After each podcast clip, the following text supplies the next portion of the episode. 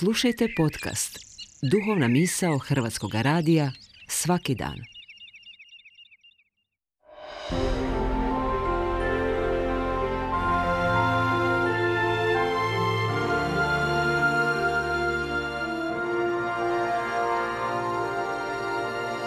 Duhovna misao. Urednica je Blaženka Jančić.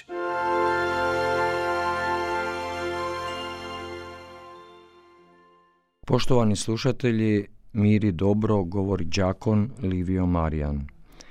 Danas se u Katoličkoj crkvi obilježava jedan spomendan Bogorodice Marije pod nazivom Majka dobroga savjeta. Spomen je to na jedan čudesan događaj daleke tisuću četiristo šezdeset sedme. godine, kada je na neobjašnjiv način prenesena jedna slika Majke Božje iz albanskog grada Skutarija, gdje se stoljećima štovala, u mjesto Genazano, nedaleko Rima u Italiji. I tu se razvila velika pobožnost koja traje još i danas, gdje se nalazi veliko svetište Marije Majke dobroga savjeta. U najpoznatijim povijesnim litanijama Majci Božjoj, onima koje nazivamo lauretanskim, zaziva se Gospu kao Majku dobroga savjeta. Naš narod lijepo kaže da dobar savjet zlata vrijedi. Ako je pak Marija u nadnaravnom redu stvarnosti kršćanima duhovna majka, što je onda prirodnije nego kad kod nje tražimo savjeta. A što je to zapravo savjet?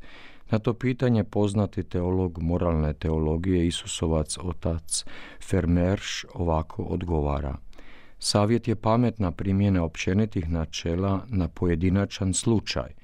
Iz te definicije jasno se vidi kolika je vrijednost dobroga savjeta.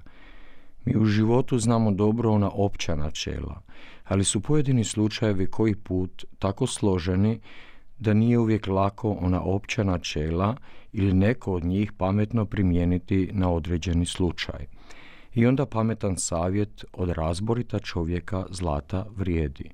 Sveti oci ranokršćanske crkve i kršćanski teološki pisci dovodili su Mariju Majku Božju uvijek u svezu bilo s Božjim, bilo s dobrim savjetom.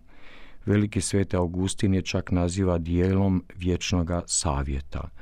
Naučitelj sveti Anzelm ovako piše: Krist je u Mariji, dakle je u njoj sve blago Božje mudrosti i znanja.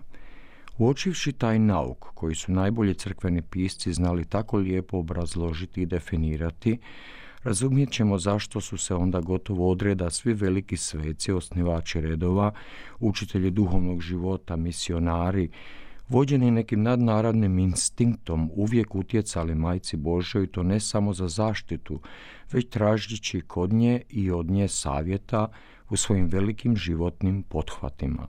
Svaki čovjek je osjetljiv na majku i zna da je majčin savjet uvijek dobrohotan, iskren i najbolji što ga se može dobiti upravo zato jer je, nema drugog interesa doli dobrobiti djeteta.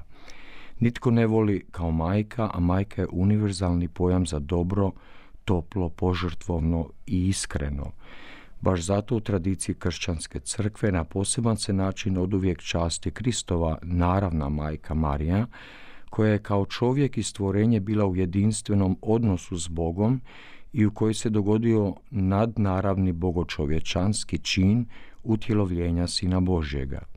Kršćani ne štuju Mariju kao božanstvo ili nekakvog drugog boga, već kao jedinstvenog i neponovljivog čovjeka, ženu, jednu od nas ljudi, koja je bila predodabrana da bude spoj neba i zemlje. Kao naravna majka svom sinu, zasigurno je s njime dijelila posebnu ljubav i razumijevanje kao i svaka majka.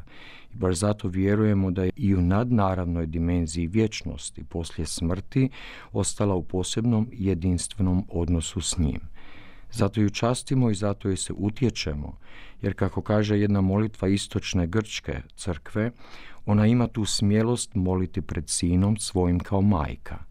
Majka je ta koja će uvijek birati dobro za djecu, koja neizmjerno i bezuvjetno ljubi svu svoju djecu, pa i onu najgoru. Zato ju i nazivamo majkom dobroga savjeta, jer u moralnim, duhovnim i drugim dilemama možemo u duhovnom razgovoru, molitvi i kontemplaciji biti nadahnuti njezinom intuicijom, njezinom vjerom i ljubavlju.